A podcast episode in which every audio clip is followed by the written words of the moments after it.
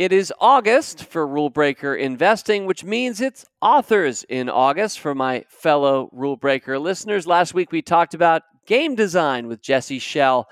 This week we go to a topic of just as much interest for me, but with a lot more ink about it, and that would be leadership. You know, leadership. The word gets tossed around in infinite contexts every day by people who may or may not even be using the same definition as the person they're speaking to.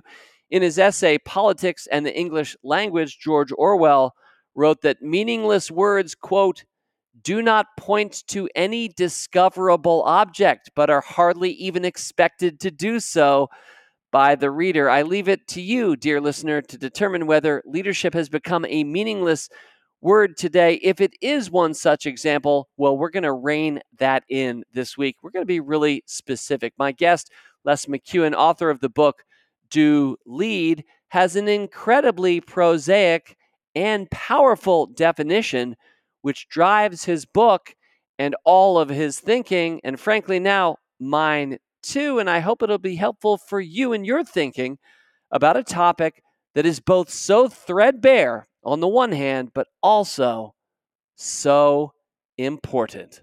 Only on this week's Rule Breaker Investing. It's the Rule Breaker Investing Podcast with Motley Fool co founder David Gardner. Welcome back to Rule Breaker Investing. Thanks so much for joining in with me and my pal Les McKeown. I'm really delighted to share Les with you. Les is a longtime business thinker, actor, and author, and somebody who's been in and around the Motley Fool, giving us some good advice for the better part of well, really more than a decade right now. So I'm so excited to share with you Les McKeown and his book, Do Lead. We're going to get into that in a sec. I do just want to say I hope you enjoyed Jesse Schell last week, The Art of Game Design. I was saying as I did last week, I'll re- repeat this week not everybody cares that much about games. Most people I know definitely don't care as much about games as I do.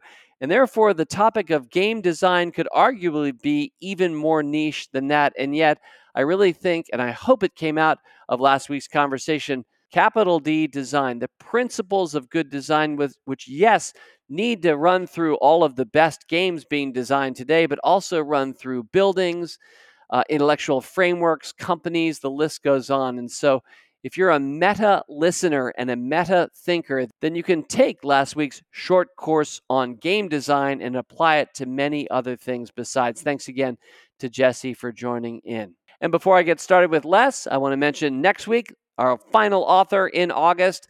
I'm not going to say best for last. She's awesome. She is really great, but I love all my authors this month. But Candice Millard will be back to Rule Breaker Investing. She's written a wonderful book called River of the Gods The True Story for the Great Race for the Discovery of the Source of the Nile in the 19th Century. It is like each of Candice's books.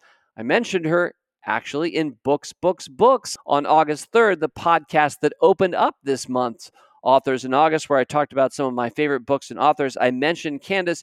At the time, I wasn't sure whether she'd be able to fit us in. She's been away a lot this summer, but the good news is she is, and Candice Millard will be on Rule Breaker Investing with you next week. And now, without further ado, let's focus on this week's topic leadership with Les McKeown.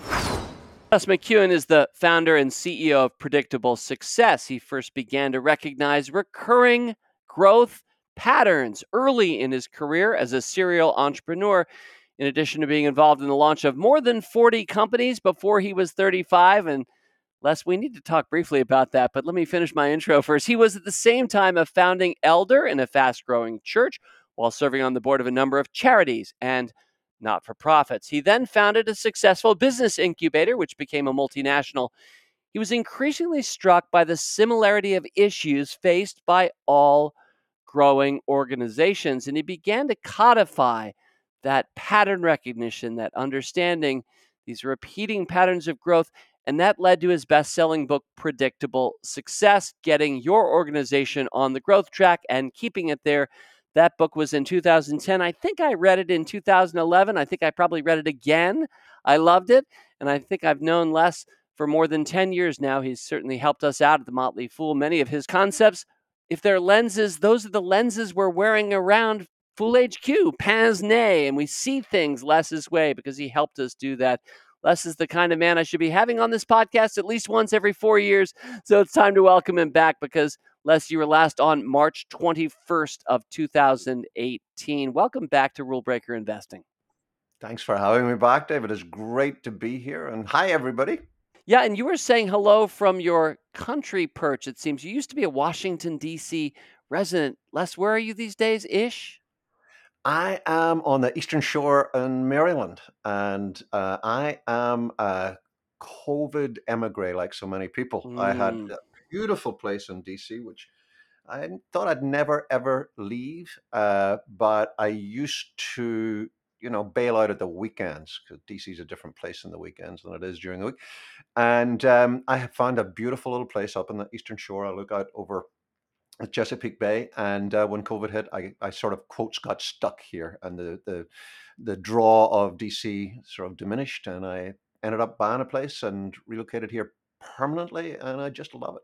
Well, I'm so happy to hear that, and that that has really been made possible, I think, by COVID. There are a lot of horrible things that have happened in the last few years, but some amazing changes as well. And it seems as if a lot of our employees these days are not living where they were when they were commuting to our offices, sometimes driving an hour back and forth. So, Les, you and I, I'm, I'm dialing in for North Carolina today. It's a reminder that we really can, some of these jobs we can do from anywhere. Well, it's a delight to have you back to Rule Breaker Investing. And Les, we're going to be focusing on your book, Do Lead. Now, it's a 2014 book, and it's it's on a topic that, to me, is a word that can be used to mean almost anything and everything. It seems sometimes leadership. We're going to talk about that um, in connection with your book, but I wanted to start by talking about do books because I think a lot of Americans aren't aware of this series. I just thought, oh, yeah, Les has written a book called Do Lead, which I read and loved several years ago, reread it in advance of this conversation this week. And it said it's number nine, number eight or nine in the Do series. And that, that caused me to raise an eyebrow. Les, what are the Do lectures and the Do books? Well, as you uh, intimated at the end of the do, uh, do books are um, really an outgrowth from something called the do lectures. And to compress that story, do lectures is an event that happens each year. And I'm going to pretend COVID never happened. So it's always happened each year, slight break. Uh, in the wilds of Wales. Wales is the bit of uh, the United Kingdom that sticks out to the left of England. and the do lecture started by a wonderful, wonderful guy, one of the greatest entrepreneurs I know, one of my very, very few, very few, limited two or three uh, true heroes uh, in today's entrepreneurial world. His name's David Hieatt. And uh, he makes world class jeans, denim jeans. In uh, he's he's really brought uh, an old industry back to life. Uh, the town that that he does this in in Wales was the center of jeans making and then died. And he has gone back and he's he's brought back what he calls the old masters, the people who had learned that, and he's making these beautiful, beautiful handmade jeans. And wow. he started to do lectures, which are essentially TED talks with sheep. That's that's basically what it is. You go out uh, to his massive farm. Uh, you live in a yurt for a few days, and he curates personally curates um, a panel of speakers each year across a massively wide spectrum of topics. And in fact, um, Motley Fool were coincidentally uh, partially responsible for me speaking at Do Lectures way back in 2011. Heavens. And the reason is this that our good mutual friend David Allen of Getting Things Done fame had been asked to speak in the inaugural year of Do Lectures, which was the year before ah. I spoke.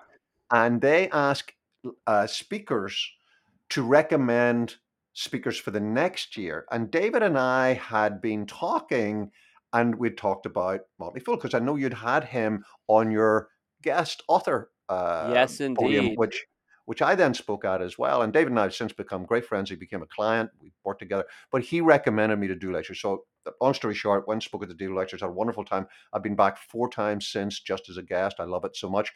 And about the third or fourth year, so about 2012, I think, um, David hooked up with a wonderful woman, Miranda, uh, who uh, had this idea of curating a range of books around selected do lead uh, do lecture topics, and mine was uh, my first book, Do Lead, was selected uh, for that. And they've now got a raft of about 35, 36 books, I believe, in total. And Do is obviously this action focus. It's, it, these are slim books. They're they're uh, literally made to fit in your jeans back pocket. Uh, that you can read them in one sitting if you want to. And so I wrote uh, Do Lead, as you mentioned, 2014. And then in 2017, I wrote my second uh, Do book, which is Do Scale, which is all about scaling your organization. And it makes a lot of sense that uh, they would reach back out to you, Les, because these are topics that have formed the foundations of your career. And it's my life's yeah. work. I mean, uh, you, the listeners will have worked out from your introduction that I'm about 138 years of age. and, you know, it, I'm very fortunate in, and I and I mean this. I'm not being glib.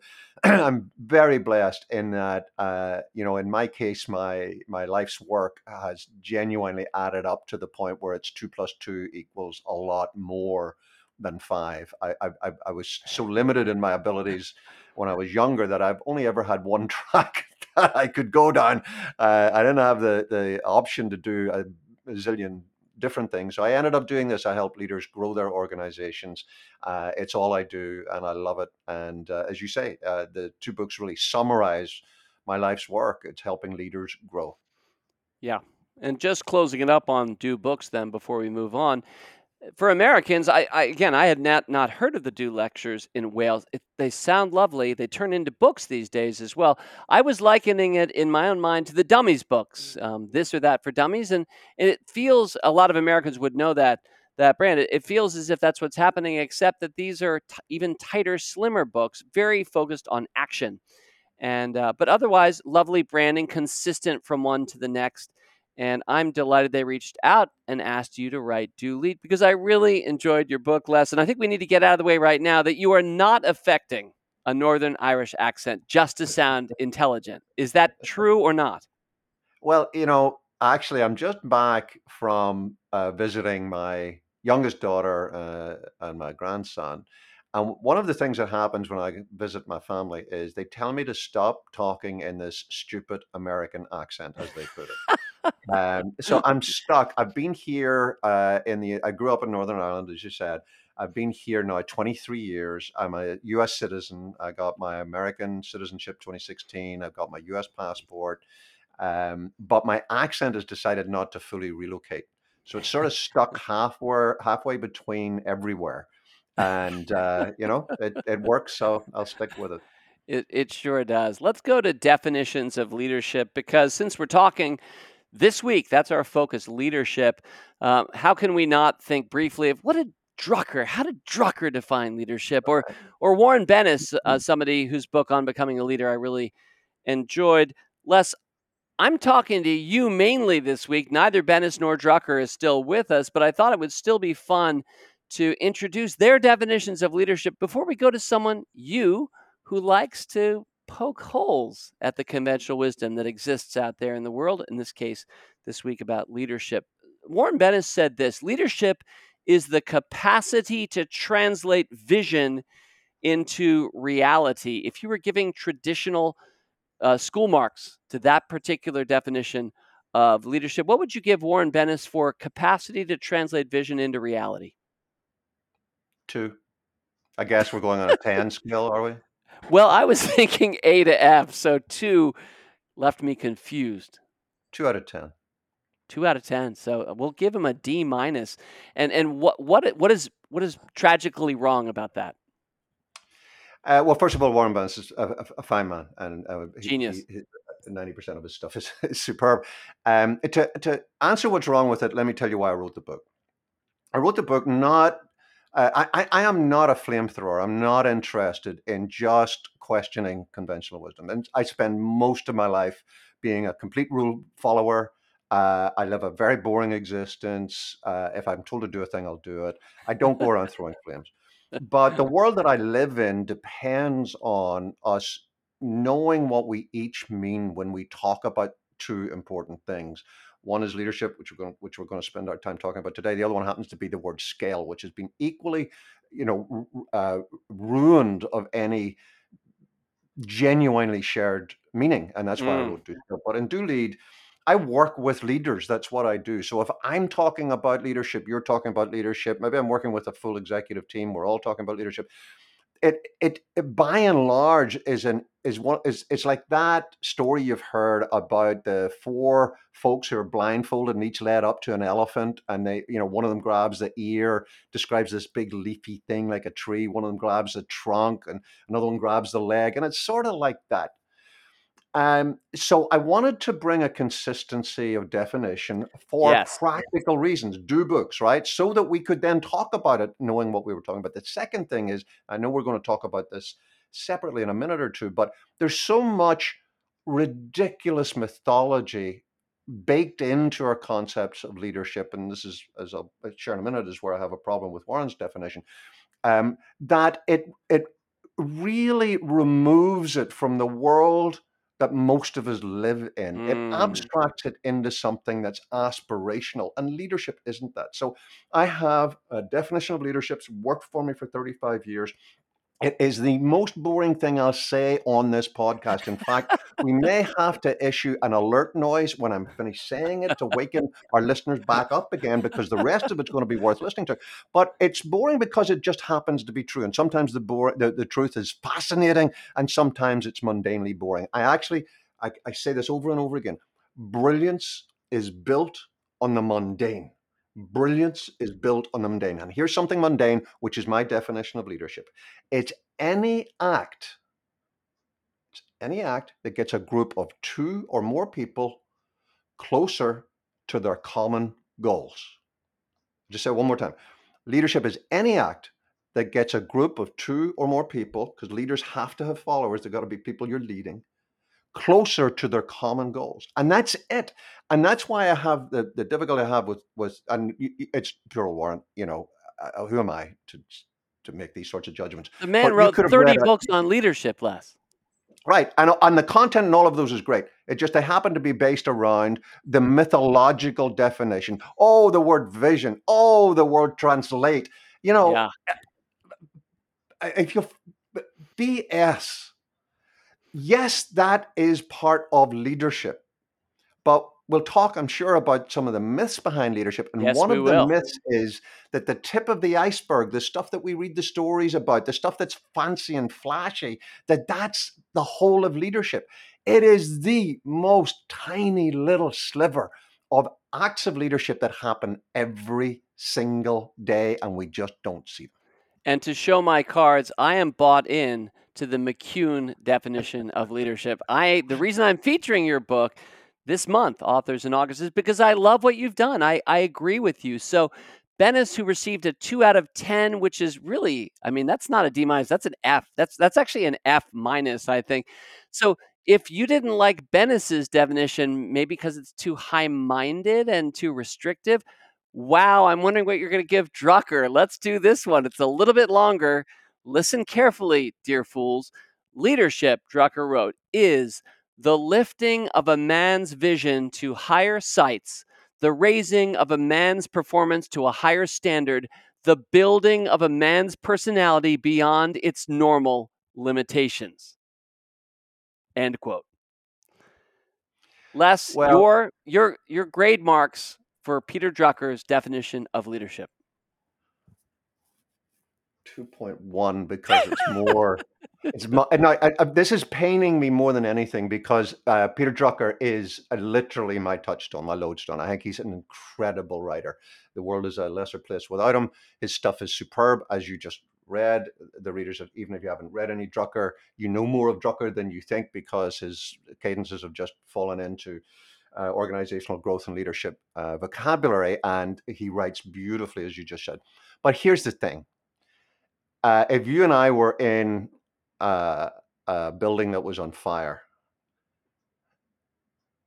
and somebody showed leadership, screw what you just read out. they kick they kick a freaking door open and we get out. Now, you know, now I'm not going to ask you to do it, but now read Peter Drucker's definition. that it's it's a it's a very attractive subset that those of us who may have had the opportunity to occasionally do that will say yes of course it is and of course it is.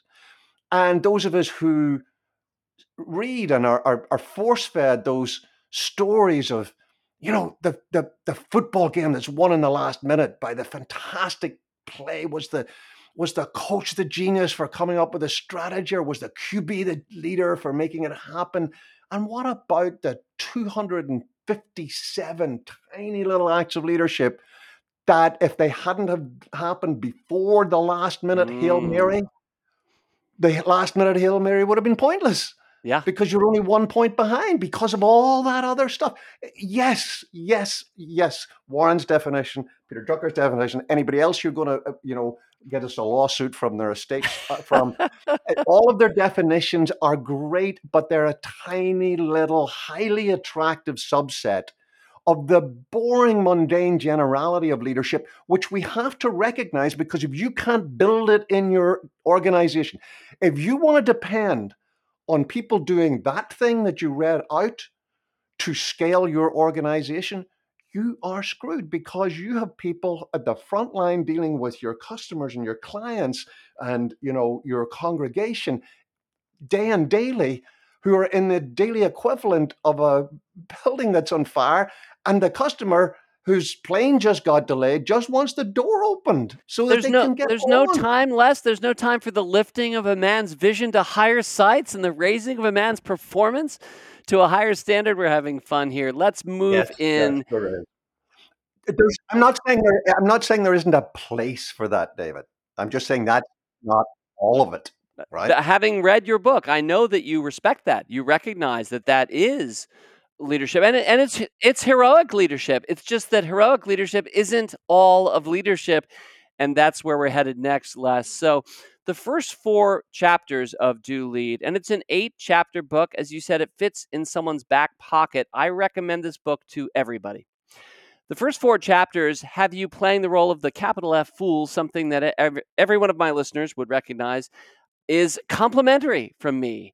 Because capital F fools challenge conventional wisdom, find something better, and share that out. They we break the rules, and that's I think one of the reasons I love you, Les, is because you're a fellow rule breaker. So the first four chapters of your eight chapter book, you're simply taking shots at what everybody else thought about leadership. In chapter one, we've just covered it, but I'll give you an opportunity to speak to an, another minute or two if you'd like to. Myth number one, chapter one, the, uh, if I'm summarizing, the concept of leadership, you wrote, has been hijacked by the media and represented as meaning heroic leadership. Yes, and uh, I, I pinpointed to pretty precise moment when what had was already happening uh, turned into a trend that engulfed our ability to, uh, to really see what true leadership is and it was the first Iraq War, uh, which some of us are old enough to remember. Mm-hmm. Um, uh, uh, what we call uh, uh, in, in, our, in our um, yes. Western centric world, the first Iraq War. There were many wars before the, but the George H. W. Bush uh, Iraq War. Um, one of the things you, that um, you may recall, some of our older listeners will recall, is that was the coming of age of CNN. CNN really uh, came to fruition at that point because it was perfect for 24 hour rolling news, which we really didn't have uh, in any substantive uh, sense until then. And that then you add that to the growing impact of the internet. And now we have this insatiable need for wall to wall gripping stories. Before there was a newspaper and it had only so much print and it had to have classified ads in it and I had to have the sports news and I had to have this. So there were a few, you know, stories. Now everything's got to be a heroic story. It's got, everything's got to have an arc. And as our friend Donald Miller would tell us in Storybrand, arcs are hugely compelling things. So we've got to have an arc. So what happens then is we tell the stories of all of the things that our definitions refer to, and they're great. Who doesn't want to hear about Sully? You know, you remember the the Hudson bringing the plane down, Captain yeah, Sullenberg in the Hudson River. Who would want to hear that? Who doesn't want to watch a movie with Tom Hanks doing something incredible? And it's all super. But it is, and, and uh, dear listeners, I'm making a, a triangle with my fingers. It's the very, very tip of the iceberg of what leadership is. Most leadership is not heroic. And if you only ever reward heroic leadership in your organization, you won't grow the way you want to. So that was the first myth that, that leadership has to be heroic. It doesn't have to be. And I give an example in the book where I talk about in the day that I wrote that chapter, I just go through the first four leadership stories that are in my median churn at the time. And it's that it's heroic arcs of people doing remarkable things, all of which is great. And then I sat down and thought, as I was writing that evening, what were the four first leadership acts I encountered that day? And there were ridiculously mundane things like my wife who worked with me at the time my ex-wife who worked with me at the time maybe those two things go together i don't know um, uh uh, she gave up the use of her car because man was in the shop so that we could get to a client presentation. That is somebody helping a group of two or more people get closer to their common goals. Your definition of leadership.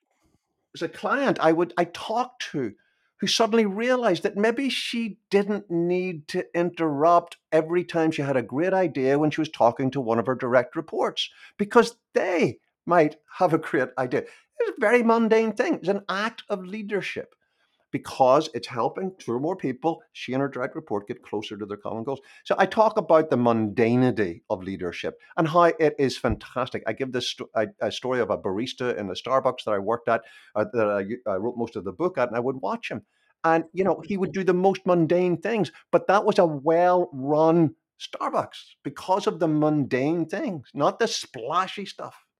Yeah, somebody leaves a, a ta- leaves a cup on a table, and he jumps out from behind the bar and grabs the cup, tosses it, cleans the table real quick with a swipe, and he's back making coffee and everybody has a better experience. So eh, everybody gets closer to their common goals. The staff have a better time, closer to their common goals. The folks in the in, who are using the Starbucks have a better time. The customers closer to their common goals. That's what leadership is. And if you can, and we'll talk, I'm sure, a little bit about how you can make this happen in your in any organization. If you can get your folks to see that that leadership is not necessarily heroic it then leads us on to looking at some of the other myths. It's not necessarily elite, and it doesn't have to be something you do with a title, which I'm sure you're going to ask me about. Yes, I am. In fact, um, well, we're going to move on to to myth number two, chapter two, but I, I do just want to say one more time Les's definition of leadership. It's helping any group of two or more people achieve their common goals. Bam, that's it. Helping any group of two or more people achieve their common goals can I pull you up a little on that? It's not even that sweeping, David.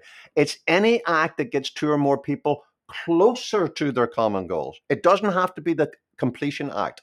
It doesn't have to be the thing that makes it happen. If you do something that helps two or more people get closer to their common goals, Lovely. You're, you're doing a project launch, right? And somebody's got to go and look up a whole bunch of words because you're doing it in a language you don't understand that you're not too sure whether or not you're using the right words or not. Somebody comes back, they've Googled the whole thing, got it all done. That's a not so random act of leadership that got you closer to your common goals. Is the launch done? No. But it was a not so random act of leadership.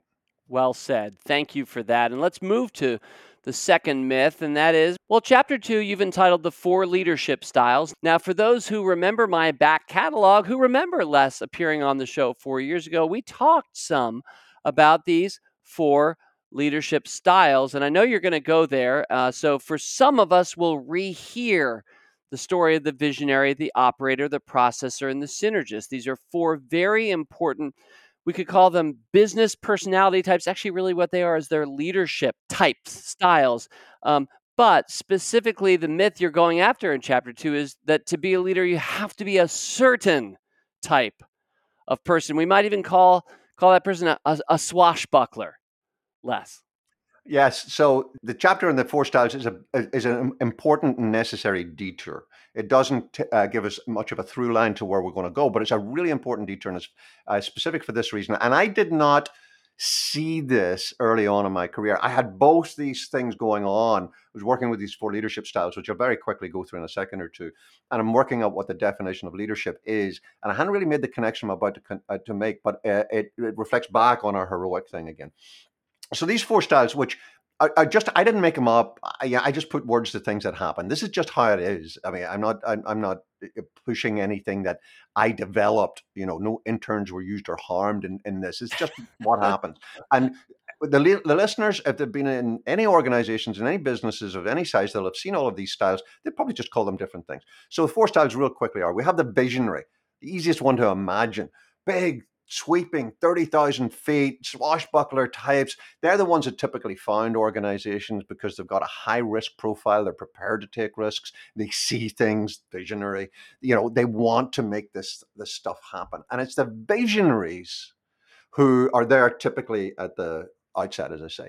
They, knowing themselves, uh, uh, you know, again, if they don't even use my terminology, they'll still know, you know, I can do the dirty fingernail detailed work, but it doesn't really turn me on. So they typically, very early on in any business's growth, go find themselves some of what I call operators. An operator's second style, visionary, goes finds operators because operators just go through breeze block walls. They just make stuff happen. They go in a straight line. The only thing they're interested in is completion. So we've got our visionary as a starter, got our operator who's the visionary, uh, sorry, the finisher. And between them, that's great. And the early, uh, relatively uncomplicated stages of growth, that's all you need. Visionary with a with an orchestra of, of operators. Visionary Monday, back from a conference, three brilliant ideas. Operators got a boss, go make it happen.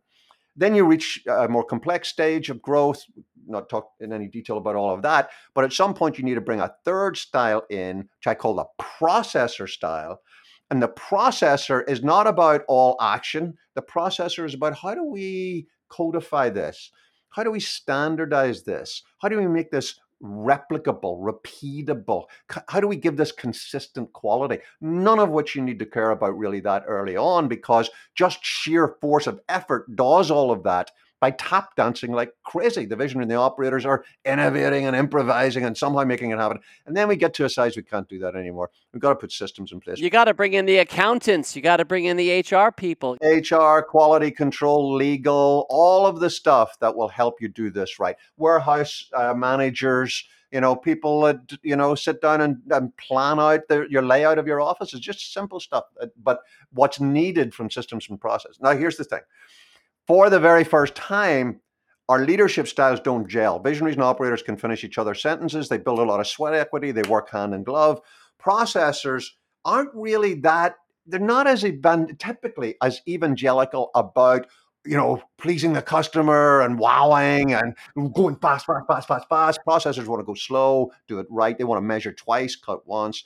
And so there tends to be a bit of a conflict. And this final uh, bit was the one that took me the longest to uh, really see in businesses, organizations get to the stage I call predictable success, which is essentially the ability to be able to put your foot in the accelerator and make the car really go forward, to be able to scale. A fourth style, a learned style, the other three styles are natural, they're native to us. A fourth learned style sort of emerges. We work this out. It's, I call it the synergist style.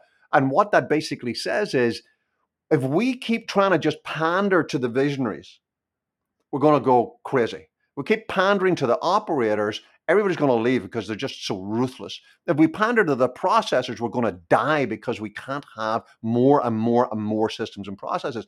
We need these three as a brains trust to make the best decisions for the business as a whole. And so this synergist style emerges that says, I don't have to scratch my visionary itch. I don't have to scratch my operator itch. I don't have to scratch my processor itch all the time. When we're talking about non trivial things for the business, we'll do what's best for business. Now, with all of that, here's the point. Here's why this is important for what we're talking about. The visionary style gets the press. Elon Musk? Does Elon Musk get some press? Uh, you know uh, that we we're, we're, we have to talk about Steve Jobs. It's still uh, you know it's in all our contracts. We've got to do that. Got to talk about it. You talk, you look at any leader that gets the, you know the column inches, the the internet yards, the you know the 24 hour coverage, they're typically visionary leaders because they're incredible to watch and they build a story arc and they all do that heroic thing. Next come the operators because they, you know, that's the movie that gets made about pulling the, the victory from the jaws of defeat at the very last minute. And our processors, Uh, when did you ever watch a really gripping movie about an architect or a CPA, right? Uh, you know, and our synergists sometimes will be in a B roll in the movie. You know, they're there in the background, keeping the team going, exciting them.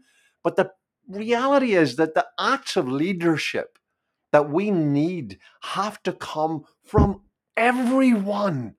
Everyone. You can't turn everybody into a swashbuckling visionary. And if you do, you'll kill your business.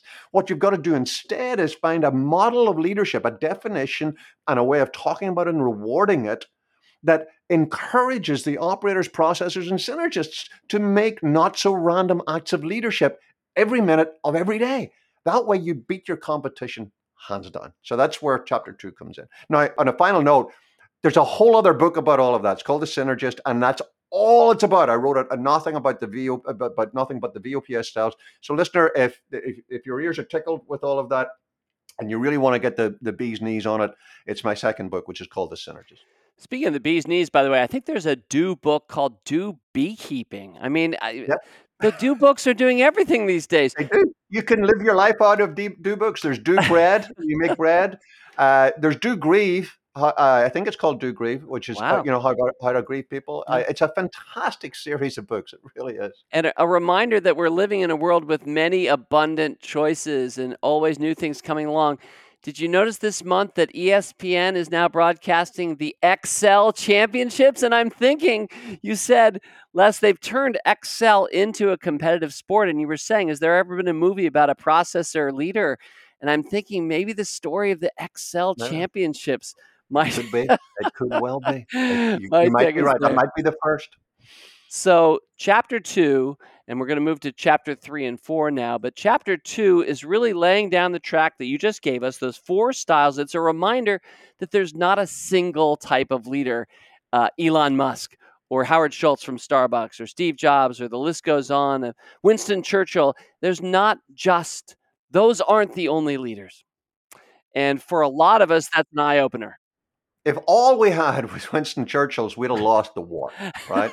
if all Apple ever had was Steve Jobs's, we wouldn't have heard of them, right? You can't yes. just have that. But because they're usefully used for PR purposes, don't confuse that with the need for leadership throughout the whole organization. Mm, thank you, and well said.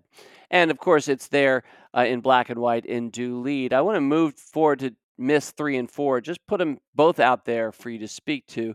And just in case my dear listeners are thinking all we're going to do is blast myths, no, we're going to follow that up with a real coaching on leadership and how to identify it in your organization. This is Les's life life's work. He's an executive coach. He's a business consultant. He's done. By the way, I think uh, something I appreciate about you, Les, is that for my own approach to investing, I've developed my own frameworks based on my own pattern recognition and then just try to share them out to the world. So I think you and I um, have, have a similar approach. A lot of startups and then venture capital that identifies those startups based on patterns and pattern recognition. So I think systems thinking is obviously a topic we may not even touch on it this week, but it's something that that's important to both you and me. Well, myths 3 and 4 are Myth three, that you can only lead from the front. And myth number four, that leadership is only revealed at times of crisis. Now, you'd be the first, Les McKeown, to say leadership does often happen from the front, and great leadership can indeed be revealed at times of crisis. But these are romantic, Hollywood inspired versions of leadership missing the 98% of it that actually wins wars. Right. Well, let's let's take the first one, David, which is the, the this myth that again has built up, and it it, com- it it's it, it comes along with and is, is intimately linked to the notion of leadership being heroic, uh, it, which then sort of begins to pull out P O O L into well, leadership has to be something that's done by people who are acknowledged as leaders. If it's this great heroic thing, then only the generals get to do it. You know, only the pilot gets to do it. Only the quarterback gets to do it. Only the C C suite get to do it. And you know, if you want to run your business like that, good luck. Good luck. Because if the only people who get to lead in your organization are you and your colleagues in the C suite, whether it's two of you or 22 of you, you're going to be pulling a very big rock uphill. And not only that, when the rock starts to slide, you're the ones going to have to run around the other side and start to push it back up. Mm. You'll never get to take a vacation, really. And you will become the, the, the cap to your own growth. And, you know, we see that. I mean, let me take a swipe at something that's such an easy target. I, I, I'm going to apologize in advance. And I, and I say it with love because I'm part of it. The introduction um, that you gave when I say what I'm about to say, you'll see where it come from. I work with a lot of faith uh, based and cause based organizations, and a lot of churches, sadly, are a walking example of this. The only leaders are the ordained pastors or the people who are in the pastoral group. The same things happens in not for profits, where this notion that leaders leadership is only uh, exists when it comes with a title. And here's the way it is really is people who have the title have to lead, right? You you got the title, you're getting the big bucks, you better step up, right? I take that. I'm not saying that uh, leaders get to abdicate. Formal leaders do not get to abdicate. But it's a very construct, constricting definition of that's all you work with. If you want to genuinely scale your organization, have people who are fulfilled, get the best out of everybody, do things that are revolutionary, you've got to beat that mindset and, and make sure your folks see. And it's all based on the definition.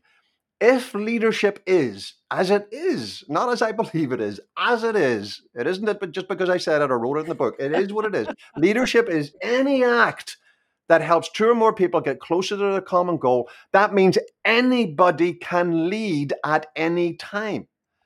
Somebody can see a thing. Now, we're going to come back in a moment. I w- I don't want to finish this section without talking about the huge need for alignment, for this not to be random, mm. purposeless stuff, right? I'll come back to that in a second. But if our leadership definition is any uh, any act that gets two or more people closer to their common goal, every member of a project team can can execute a not so random act of leadership. You know, they can step in and help with something. Go get a glass of water for, you know, somebody who needs to spend another 20 minutes working at this thing, can't get up off their seat. You know, go find the paper for the photocopier. Not so random acts of leadership, getting us closer to our common goals for the project, the team, the division, the department, the organization as a whole. Second thing that that, that flows from that, it's part of this same topic that we're talking about, is that means leadership doesn't need to be permanent. It can be a temporary, momentary thing. Because you step out and, and, and, and you do a not so random act of leadership doesn't mean to say, oh, oh no, no, now I'm a leader. I've got to be a leader. Like the, the barista we were talking about was a guy, I, I got to know him a little bit. Last thing he wanted to be was a store manager. He didn't want any title. That didn't stop him from making not so random acts of Such leadership. a great point. And it's a reminder what you're doing, Les, is you're democratizing leadership. It's leadership for the rest of us. All of us, uh, we, we're all leaders. It, it's sometimes a, a, a cliche. Um, you and I, before we started our conversation offline today, we talked about how we're a little bit tired of things like uh, vulnerability. We understand the importance of it, but it's getting overplayed. I think the card of how important it is to be vulnerable and leadership itself has lost a lot of its meaning because it's used too many different ways. But what you're doing is, I think you're reminding us of something else I'll sometimes hear, which is that we're all leaders.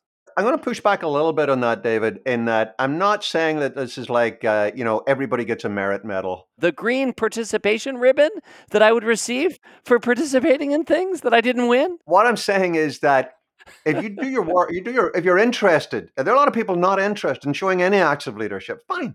you know, I, I, I, bump into people like that, and that's you know don't want to do it. Just want a quiet life. They're not going to read your book. They don't. Not everybody needs to read this book. They're not going to listen to the podcast. You know, they just want a clock in a day. And I'm not going to make any value judgment about that. That just is what it is. I'm not going to say everybody's necessary a leader. And secondly, there are some people who, if they just adopt that, uh, you know, uh, mantra in and of its own, are going to do an enormous amount of damage. I'm not saying everybody should. I'm saying everybody can. So all you've got to do is, is recognize. Uh, uh, well, first of all, you've got to be working in an environment that encourages this, and we might talk about it before we're finished.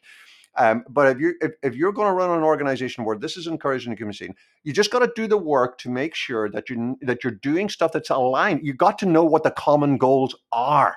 You can't just decide I'm going to go make everybody coffee. That could be the last. You can't decide. I want to find the photocopier paper. That could be the last thing that needs done here. You got you got to do your work. You got to know what your common goals are. You got to think through. Does this get us closer to our common goals? And if so, go do it. And it doesn't mean that uh, it, it doesn't have to be permanent. It can be a temporary, single, one-off act. So what I talk about uh, is building uh, a culture of not so random acts of leadership that people can step up to if they wish. And I really appreciate that. We're about to reach an important phrase for you, Les McKeown enterprise commitment. That's where we're headed as we talk about uh, what real leadership is every day and that we can all participate in. But before we go there, you you were alluding to something that was really important in your book. I can't remember which page. It might have been chapter three or four. But you're talking about effective leadership. So to quote the author back to himself, very simply, effective leadership is goal oriented, not people oriented. And I have to admit, as I read that and as you talk a little bit more about it in that chapter, I was thinking, you know, I think that's a mistake I'm making. A lot of the time, I'm sort of a pleaser and I want everybody to have a good time. And, and so if, if you're on my team, we're going to have fun.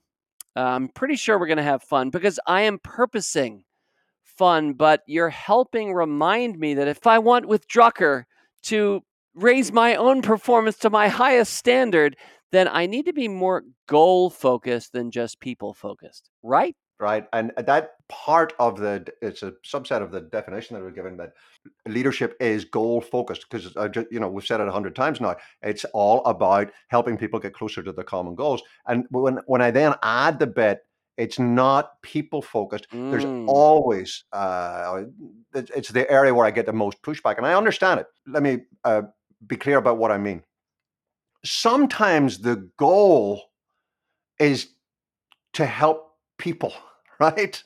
You know, sometimes the goal is to help people. But how that happens depends on what the overall goal is. We're in a burning building.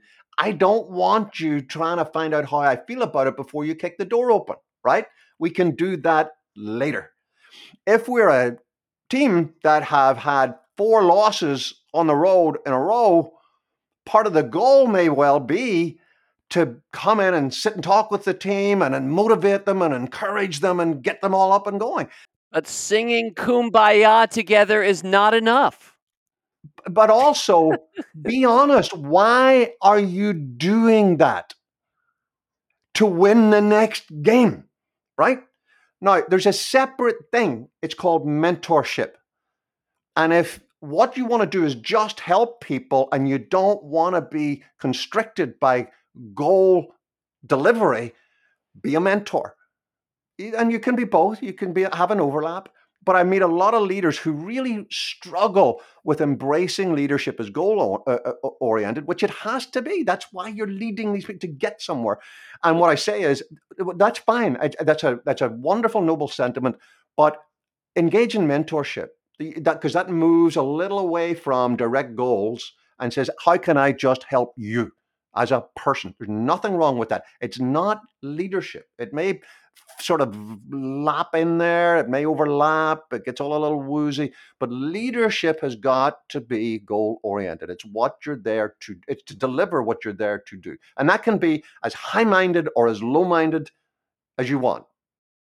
And it's just entirely consistent with your definition of leadership, which is helping any group of two or more people make progress toward their common goal. So it really is that goal orientation. And a, a people focused person like me needs to respect that and keep that in mind for me to be my best leader. Well, I did mention the phrase enterprise commitment. That's where we're headed. And then let me just, well, I'm going to quote the author back to himself once more, but this is a phrase I've introduced to any number of Motley Fool employees as they start in their first few months at the Motley Fool. I, I said, There's this friend of mine, Les McKeown. He wrote this wonderful book called Predictable Success. And by the way, for anybody who's enjoying this conversation this week, predictablesuccess.com is Les's website. You can even looks like I can get a free consultation with you, possibly, Les, if I click a certain button on your, your website. So that's how you find Les and find more here. But I, I, I say to these new employees, my friend Les has observed dozens and dozens of startups. And he saw the ones that failed, and most do, and he saw the ones that succeeded. And he said, you know what?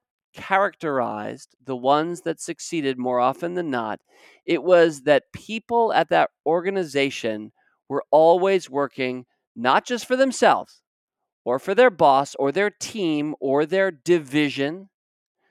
They were looking and thinking across the entire enterprise as they made their decisions and took their actions one day to the next. It's not possible to keep that top of mind all the time, but to quote the author now, when working in a team or group environment, I will place the interests of the enterprise ahead of my own. Les McKeown's enterprise commitment. And the more organizations that have people saying that, the much more likely for profit, not for profit, they'll succeed. They'll predictably succeed. Yeah, the enterprise commitment is really the other side of the coin to our leadership definition. It literally, not literally is not right because it isn't the other side of a coin, but it's metaphorically the other side of the coin of the definition of, of leadership. Uh, and uh, let me just put it quickly in context. So, the enterprise, repeat it again, uh, the enterprise commitment, uh, uh, just to repeat it one more time, when I'm a group of two or more people, so that means if I'm on an email chain, if I'm making a comment in Slack, if I met somebody outside the water cooler, doesn't mean just if I'm in a formal meeting, around a table, all that sort of stuff. If I'm doing anything where I'm interacting with other people, alert 98.888% of the time you spend at work. Then I'll put the interests of the enterprise, you know, the business, the organization, the church, maybe the project, the division, the department, whatever I'm engaged in at the moment. I put the that the interest of that thing ahead of my own. Now, a lot of folks, particularly our synergist leaders, be saying, really, what you get paid to write that down? That's is that not just or people who are in the early stages of growth, in early what I call early struggle or the fun stages of growth, will say, really, you got to write that down because at that stage, life is so existential mm. that you know the, the, the existence of this business is so much at stake. Nobody thinks any other way, and the notion of writing it down would be like back then trying to design an org chart. You'd say, "Are you crazy? We just do the things that need done." But eventually, at that stage of growth we talked about, where we've got processors coming in, we've got complex systems, you know, the, the, this whole thing has got complex. At that point, the sort of clear cut definition between what's best for the organization as a whole and what's maybe you know either mm. random or best for me begins to blur. And so what we're saying is, is this. Okay here's our definition of leadership. You're going to put you're going to use this throughout the whole organization. It's any act that gets a group of two or more people closer to our common goal. So you know a lean team could put that up you know a, a, an active leadership is any act that gets us closer to our lean goal, whatever that may be. Now, the best folks who will respond to that will say, okay, how do I best do that? It starts by saying, by uh, recognizing you got to understand and commit to what the common goals are, and that's where the enterprise commitment comes in. The enterprise yeah. commitment says, okay, you know, it's so to give our dumb little, dumb little, dumb little examples you know, if you say uh, you're there with a group, they're all working like hard, and you just want a, you know, a box of 12 donuts, and you said to everybody, hey, what do you want for coffee? Going for a coffee run, going for a coffee run. That's not a not so random act of leadership. That's not the enterprise commitment. You just want your 12 box of donuts. No, that's fine. The world will end. Go, you know, go get your donuts. Uh, don't even bother people with coffee. Just go get what you want. But that's not an act of leadership in our definition. If you see everybody's working like crazy and they're all down for a coffee and you've got five minutes, and you say, I'm going to go coffee run, what can I get you? All? That's a not so random act of leadership because the enterprise commitment kicked in. You're looking mm. at your mm. team and saying, what's best for the team as a whole? Sustenance. You're quite right. Well, sustenance is always good to some extent, but it's even better when it's com- when it's contributing to the enterprise commitment. Absolutely, and that's a great example because it's such a mundane thing, but you can see in one context it's it's arguably self-indulgent and by the way not very healthy. On the other hand it's actually exactly what the team needed to get them moving forward. So thank you for that les. You know i feel as if it's now incumbent upon us to give a short course. Um, I, I, I have as a fellow fool i've had you aiming and taking down the conventional wisdoms here, Les. But and of course you've done a wonderful job, and here we've we've alighted upon the enterprise commitment you are an executive coach, you are a consultant. Um, could you give us the one to two minute Knute Rockne leadership speech that doesn't celebrate heroic leadership. But what have I missed so far in our conversation? What gaps do we have that you can give a, a little bit of a talk to for our listeners? Well, the, the I wrote Do Lead, as I think you said at some point during our conversation, really for anybody in the organization. But it's one thing for somebody in an organization to pick up a copy of Do Lead and read it and feel, ah, I get it. I see how I can contribute, and maybe even think, oh, that's what they were talking about. And I don't necessarily mean that the owners of their business or the C suite or whoever had read my book, but that they have this culture. Uh, and I'll talk about the specifics of what's involved in that in just a second or two the other thing is what I, I, I get, you know, on, you know, genuinely heartbreaking uh, emails like every month from people say, "I've read this and that's all I've ever wanted to be able to do. I don't particularly want to be the CEO, but I want to be in an environment where my ideas are valued, where I can do something I think is making a difference, even if it's in a small way, even if it's in a, it's in a, you know, non-heroic fashion. But the place I work, never going to let me do that. Mm and there's so it's it's it's anyway. So here here's how I see the transformation towards what I call a do lead organization typically works. First of all, you've got to have a group of senior leaders who are self-aware and are, uh, who are competent at what they do. So they are leading well, but their self-awareness has led them to think, I really believe we could harness the power of leadership throughout our whole organization. And I love that, Les let me pause you there for a second because you work with these organizations and you have systems thinking in mind. I don't. What roughly what percentage of leadership teams, for profit, not for profit, churches, all organizations, what percentage have self aware leadership in your rough estimation? Well, I have uh, part of the uh, difficulty I have in answering that, David. I'm going to answer it, but I want to put a caveat in front of it. Is my my my personal experience? So I'm going to talk from observation but my personal experience is very um, impacted by self filtering. So most of the of the leaders who approach me mm. to help mm. me work with them aren't necessarily self-aware or they wouldn't have reached out in the first place. Makes so sense. I've got this world that I work in where it's like 98% and the other 2% are people who thought I was actually the lead singer in a pop group called the Bay City Rollers, which is a whole other story. Um, there was a Les but, McKeown. I checked that.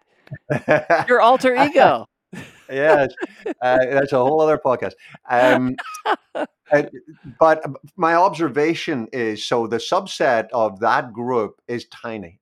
It's like probably between five and ten percent of most yeah. organizations. So there's a whole swathe of organizations that just aren't of a size where any of this is really kicked in yet. So if you're startup, you've got maybe five people, even up to about ten people a lot of this is just happening so organically by by by osmosis. You just you hire people who are going to be doing this type of thing. You want people to ask forgiveness, not permission. It's really only when you start getting into 15, and certainly by the time you're at 20 people, you got 20 or more people, you need this because the natural tendency is not towards duly uh, leadership. It's towards the heroic, the formal, the structured. You know, you talk about leadership training programs. Who are they for? People we're going to formally call leaders. Mm. Whoever gives leadership training programs to people who aren't leaders or aren't going to be well, everybody should, but it should be based on the definition that we're talking about and the, and the practicalities of it. There are two places where the rubber hits the road. This is like real world stuff that has to happen. The first thing is you got to get what I call your alignment pyramid rock solid. And what I mean by the alignment pyramid is if you think of a pyramid and that the peak of it up there are the actions everybody takes every day, mm-hmm. every single person in your business takes between 15 and 50, 50 non-trivial decisions every day. Now, those depend on what the job is. For the CEO, do we merge with this company? For a sales manager, do I hire this person? You know, for a purchase uh, clerk, do I give this di- discount even though they paid a day late? You know, for a janitor, do I do I empty all the trash cans tonight or just a few of them? So non-trivial not do i have another cup of coffee every single person you got a hundred people you got an action cloud of at least 20, uh, 2,000 actions every day. Way down at the bottom of this pyramid, we've got your mission, vision, and values. Why you started this in the first place. And somehow those actions that vague cloud that happens and repeats and respawns every single day and gets bigger every day as you get bigger as an organization, has got to somehow turn wheels that get you closer to your mission, vision, and values. And the way that we do that, not going to teach all of this, but we start with our mission, vision, values and say, here's a series of big goals. Here's this year's goals, next year's goals, big picture goals, usually revenue, EBITDA, that sort of stuff. Then we say, oh, well, how are we going to get those? We set some strategies. Then we set some tactics. And, you know, we're not going to teach all of that. But here's what happens in 90% of organizations is that pyramid is not linked. There are mm. holes all over it. It doesn't add up. It's not seamless the strategies don't really connect with the goals, or we're doing tactics that we knew two quarters ago aren't really going to make it happen, mm. or we're using a mm. toolkit because we never really got to master social media that is missing three or four things we really should. So the whole thing tends to be there, but weak. You've got to tighten that up because you can't empower people, which is what the second literal thing that has to happen. It's not a fancy word, empowerment. I, I hate how it's been so drained of value. But really, do leadership is about empowering people to make not so random acts of leadership. Any act that will help a group of two or more people get to their common goals. But if your goals aren't rock solid, clear, defined, and joined up, joined up, then all you're doing is getting a whole bunch of donkeys and setting their tails on fire. That'll be disastrous. So, you know, I, I, I hate to say this, but I, I, do share it with the, the people that I'm closest to and who I think are mature and adult enough to really take this. And, and you know, you're it in spades, David. I'd say to people, do not implement this unless you're absolutely sure that you want what it will do because your people have got to be aligned and they've got to be empowered. And you must do that work first. If you have a group of unempowered, unaligned people and you implement my principles, then you're already not growing business because you've got unaligned, unempowered people will die on its feet. The first thing you've got to do, really get that uh, alignment pyramid tightened up. Your your goals are going to be rock solid. Your strategy's got to be really connected, so on and so forth. And then you've got to work out what does it genuinely mean to empower people which is really an enhanced version of delegation. That's what mm. we're talking about here. That's really when it comes down to it is giving people the freedom and the empowerment to work out what will get this group i'm working with this team this project this division this the whole business whatever my my domain is to empower people to work out what will get us closer to our common goals and then to do that and you're reminding me of the great importance of purpose and mission because whatever organization we're talking about, the clearer the mission is, then obviously the easier it is to have alignment around that mission. And whether it's picking stocks where I'm looking at the mission statement of the company before I pick the stock because I want to see if it's real and authentic, if it's stated, and if people seem to be paddling that same direction or not. You know, Tesla's mission, a lot of people don't know this probably, although purpose junkies probably do. Tesla's mission stated to accelerate the world's transition to sustainable energy. That is the actual mission statement of Tesla. And I think it's authentic. And they happen to have chosen cars and higher end cars really as their MO. But the purpose of Tesla, anyway, accelerate the world's transition to sustainable energy. And if you have everybody aligned around that, and then you're empowering them. They're definitely not donkeys running around with their tails on fire. A great image. Les, thank you for that coaching. You're not my formal executive or leadership coach. I recognize the great benefit of these people in the world, and I can see how well you do by your clients. I did want to give you a quick compliment as a writer. You're a very spare writer. I think part of writing for the Do Books series is you can't waste words. And mm. it's not just true of Do Lead, it's true of all of your work, but I enjoy your combination of storytelling on the one hand, but then also a real respect for readers' time. Uh, and so a, a Hemingway like terseness that I appreciate about you, Les McKeown. Thank you. You know, you tell two stories toward the end of your book. You tell more than that, but I, w- I wanted to highlight these two because they're both great stories. And one is about the benefit of starting small, and the other is about the benefit of starting big because at the end of Do Lead, you're saying, you know what? I just want you, dear reader, to go do this, to go start. And some people might be paralyzed at that point and think, oh my gosh, but uh, it would be so small. Or, well, what I'm thinking about is so big, I'm paralyzed by that. And you're reminding us you could do either of those. You even say a little bit later in the book, you could start early. Some people do, nine years old, or start late. Grandma Moses, you don't use her as an example, but you recognize the the appeal. So really, you're you're saying at the end of the book, just get started now. But if you would please, Les, could you share start small and start big? Sure. Uh, yes, as you as you uh, beautifully summarized, I, I, that's all I want to do in the final uh, uh, sequence is to say, look, don't wait for a thing you know if you've got the right environment just start from wherever you are and and uh, i take the four compass points that we normally use as reasons to not get started mm. you know i'm too young or i'm too old so those are the two that, that i do at the back of the book and then uh, alongside that um, start small and start big. And the start small start big ones are, are two uh, personal examples actually they're all personal examples but two very personal examples.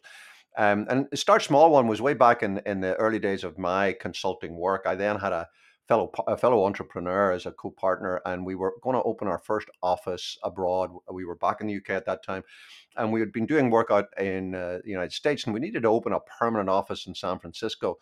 And we were look, we were hiring, uh, trying to hire somebody to manage this, but the the the job description was such a mishmash of needing this person was going to be on their own. They, they, needed, for technical reasons to do with the work that we did, they needed to come from Northern Ireland, but we were sending them out there because of the age they were. They were likely to be doing this as pretty much their first job or, or very soon thereafter. And yet we were asking them to lead an office that was going to grow very fast. So they had to be able to do the really gritty stuff that they're going to have to find the office. I mean, it was literally a greenfield start. They'd find the office, negotiate the lease, staff it, hire it. Oh, it was a huge range of stuff. And we, Will and I set a week aside and I can still recall that week and I still get the shivers. We'd got to about Thursday and we'd seen so many people and we were you know, we were almost, eh, eh, you know, in the fetal position because nobody fitted.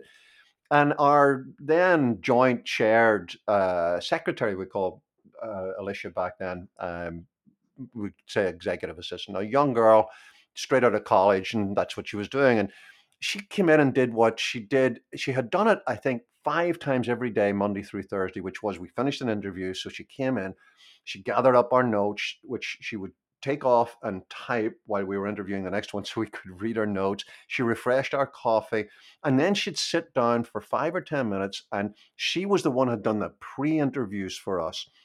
And she'd give us her feedback on the person we were about to see based on her interaction with them. And it was, it, it still kills me now that it took us to Thursday afternoon when we'd interviewed maybe 20 people. When Will looked at me and he said, Our new office manager for San Francisco has been walking in and out of here for the last four. And he, he didn't even get to finish this sentence. As soon as I said, Alicia, not her real name, I changed it yep. for obvious reasons, had been conducting far from random acts of leadership for four days in front of our eyes. Group of two people trying to achieve their common goals. She had been facilitating that all the way along and she'd been doing it in the exact ways we needed somebody to do it in the office. So she got the job and she was there for many, many years, had a lovely time, met her, uh, uh, then became her husband out there, um, uh, grew a, a, marvelous office for us. Uh, and that was a superb success story. So, uh, you know, she started small. She didn't even know she was doing it. She did refilling the coffee cups and giving us a few comments. Perfect example. It is. Uh, the other story is one, and I'll, I'll, front end the back, what uh, doesn't come till towards the end of the story in the book. Um, at the time that I was living back in, uh, I was born in Belfast, and I grew up during the Thirty Year Civil War that we had there, mm. which was a fairly brutal um, uh, war in which we went through one period of what were called tit for tat killings. So this is a conflict between Protestants on the one hand, Catholics on the other, and we had a terrible uh, a particular summer where essentially what would happen is one group would go find one member of the other group, just an innocent bystander, and, and shoot them one night, and then there'd be a tit for tat killing. The group would go find somebody else. And at that point, my sister was uh, a youth leader in a denomination that would identify her as being in one of those tribes. And totally out of random, uh, no reason, just that she was the last one to lock up her church building uh, very late one evening and was therefore alone and vulnerable. A terrorist from the other tribe uh, just stepped up, put a gun at her neck, and shot her. And she stayed on a um, she was paralyzed from the neck down and in a coma, and she stayed on life support for three weeks, and then the life support got turned off, and she died. And it was a it uh, was a catalyst in what had been a horrendous period. Uh, it was just such a uh, a gripping, emotional story that 3,000 people turned up at her funeral. I mean, nobody knew, knew, her. She was just my sister. She was like 20 years of age. Um, but there was this massive outcry. And to cut a very long story short, my mother, who's a classic Belfast, if any of our listeners are from Northern Ireland, they'll know this image immediately. Like a little blue collar woman who had just held down strange job after strange, you know, whatever she could do to put money on the table. Um, no, uh, my then daughter would, would be the first that would ever go to college in our family. We had, you know, she had no background in anything. She, over a space of a year, got to talk to the guy who was the head of the terrorist group. And I could name him, and many people would know his name. He's still alive and he's a member of the, uh, well, I'll, I'll, not give any identifying information. And she went to see him. She was bundled up in the back of a taxi cab, blindfolded, driven around for three hours, oh. then came to see this man, talked to him for a few hours. Uh, had brought my uh, sister's Bible uh, just wanted to know why would he give instructions for something like that to happen. And uh, there was not really much of a meeting of mind, but he was a, a very uh, pleasant. Uh, and to really shorthand the story, as she was leaving, he said, "You know what? You're the only person. You're the only." And then he named the tribe that we're from, Protestant or Catholic. I don't want to um, right. Uh, put this on anybody. And you're the only one from that group I've ever talked to. Would Would you come and talk to me again? And they built a friendship she introduced him through a group that she linked up with to the leader of the group on the other side. And so now we have the two people who are leading the two tribes at civil war. And if I mention both their names, one of them's now deceased, everybody who's involved in that would know who they are. They met in a brokered conversation in a little seaside town in Northern Ireland. My mother stepped out of the picture, and it was two years later. But two years later, the the Easter agreement was signed, the peace agreement in Northern Ireland. And I'm not saying my mother had anything to do other than being a way in which the two sides got involved in very complicated discussion. And I just posit that as here's this woman, late 50s, nothing uh, big in her life had ever happened. And she went big. She went big at a time when she had the opportunity to do it. So I just encourage people start small, start big. And I am in awe in awe of that story. I, I love both stories, and I'm so glad that you told those, lessons. Thank you for sharing that. But how can it not give somebody goosebumps to hear what you just shared and to be reminded that um, I, I'm not sure your mother was ever on a magazine cover for this, and nobody was saying she's the CEO of anything. It's a perfect example of leadership for all of us. All of us are capable.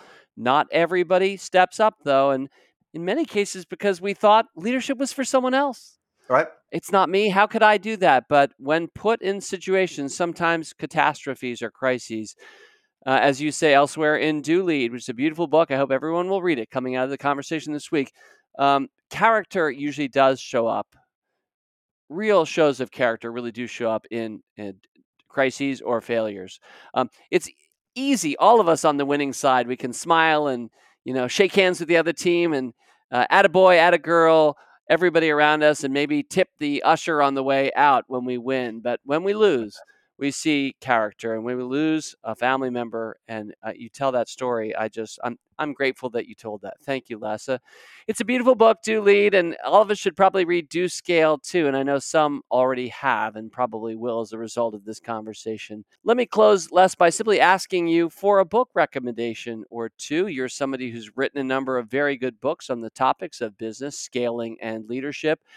You already talked about your admiration for Drucker, even though we shot him down with a 2.1 at the start of the conversation. It reminds me, by the way, how I always treated Jack Bogle because I felt just the same way about Jack Bogle. Such deep respect for the man and what he did on this earth. And the only bone I ever had to pick, and we had we talked about on this podcast and other places, and it was always good natured, is he thought there was no benefit to picking individual stocks. You should always just index every time. And of course, at the heart of everything that I've done and stand for in our company is the idea that choosing does matter and picking stocks that are, are the better companies, not the worst ones that are doing things that fit with you and your vision of the future, that's worth doing. And so that was always a bone to pick we had. But outside of that, total admiration for the man who understood the importance of of character. Okay, maybe I've stalled long enough for you, Les, for you to come up with a little bookshelf that we could assemble as a consequence of listening to you and thinking about what would I want to read next. David, I I I gotta say I get asked um, a version of that so often. I'm always so uh, I'm so disappointed for the listeners because of my inability. And really, what I should do is just go find a couple of titles that I maybe haven't even read. Uh, but here's the thing: I I don't read in the business world for Yeah. a couple of reasons. Yeah. Uh, one is because I'm a total plagiarist. I don't mean to be, but I read something on Monday and then I think I thought it up three days later, and so I try to stay away from that. Yeah. Um, secondly, I, I I'm not joking when I said what I said about Drucker. Uh, I read all of his stuff and a whole bunch of the classics uh, when I was a lot younger, and what I discovered maybe 15, 20 years ago was business books were now being written to prove out a theory. So somebody would, I, I think it started with In Search of Excellence, which I'm not knocking it as a book, but we all know what happened to the examples that were uh, Tom Peters used in that. And um, I just feel that business writers have got a, they've, they've, they've got a dog in the hunt. And so, and I am going to recommend some books. I, I, I tend to read in history. I read biographies of non-business people, uh, and uh, I, I read a lot around um, the uh, uh, what might be called general physiology, just what makes us tick as people and as human beings, because I see so many principles over and over and over again that come out of a source that's not trying to sell me a principle to use in business. Am I making sense? Yeah, So sure. I'll, I'll share what I'll share for what is worth. You asked it, so I'm going to tell you. Uh, the two books that I have on my bookshelf at the moment, I usually got like 20 that are, you know, folded at, at an open spot ready for me to get to. But the two I'm working through at the moment are um, a, a book, an illustrated book about the Battle of Crecy, C R E C Y, which was um, part of the Hundred Years' War in 15 something or other. Mm. Uh, and the, uh, the the the main thing that comes out of that was the inability of the it was England versus France that, that was you know they just fought each other like a gazillion times in the Mhm. 14 15 1600s the inability of France to realize that the uh, British uh, mastery of the longbow meant that just the way they were going to set this battle up meant they were dead in the water and uh, it's a it's it's a just a as a story in and of itself but Mm. in a story of recognizing innovation recognize where your competitor is going to get you it's uh, it's really really good. And i'm on about my ninth biography of genghis khan. Mm. and uh, genghis uh, uh, khan and the and the golden horde which actually his group was not called the golden horde. The golden horde was his uh, i think it was his grandson's uh, version of the marauding uh, mongols uh, did a fascinating thing. They built what was then and for a very long time the largest empire ever built without once building a city. They never built a city. They wouldn't live in cities. They Hmm. lived in yurts. They called themselves the men of the cloth because they lived not because they were, you know, in any way religious, but because they lived in cloth buildings. And their ability to innovate, uh, how they would siege cities, but never ever built one. And. I, you know, I just I, I feel I learned so much more from those sources than I do from reading a business book where I just so often feel like I'm being told what I'm meant to believe. Yeah, and I really appreciate that. In fact, that's my own approach. I've read very few investing books, even though I've written. I think I may have writ- written more investing books than I've than I've read because I would much rather read outside of the discipline than pull in ideas and mashups, bounce Right. one idea off of another, and all of a sudden it sparks up a new way to think about investing. So I completely can relate, and I'm sure a lot of those listening to us at this point uh, have the same feeling in life. Yeah. So the the more widely we, we read and the more broadly we, I, I'm I'm much more grateful for that recommendation, less than your favorite book on business scaling, which by the way you, you've written yourself, so it wouldn't be news. That's the one I would recommend. Well, Les McKeown, thank you so much for joining us this week. It was a really wide ranging, fun conversation on a topic leadership that uh, gets as much ink spilt over it as any other topic I can imagine in, in the business world. And yet, it's a word that has tended to wander from its initial roots and means too many things to too many people today. So, Les, I love the big picture approach and the democratizing approach that you've given. You've you've given us all leadership that we can aspire to, and in fact, enact right upon conclusion of this podcast, because that's the whole spirit of it. Thank you, Les McKeown. Thank you, David. It's been a delight to be here, and thanks everybody. As always, people on this program may have interest in the stocks they talk about, and the Motley Fool may have formal recommendations for or against. So don't buy or sell stocks based solely on what you hear. Learn more about rule breaker investing at rbi.fool.com.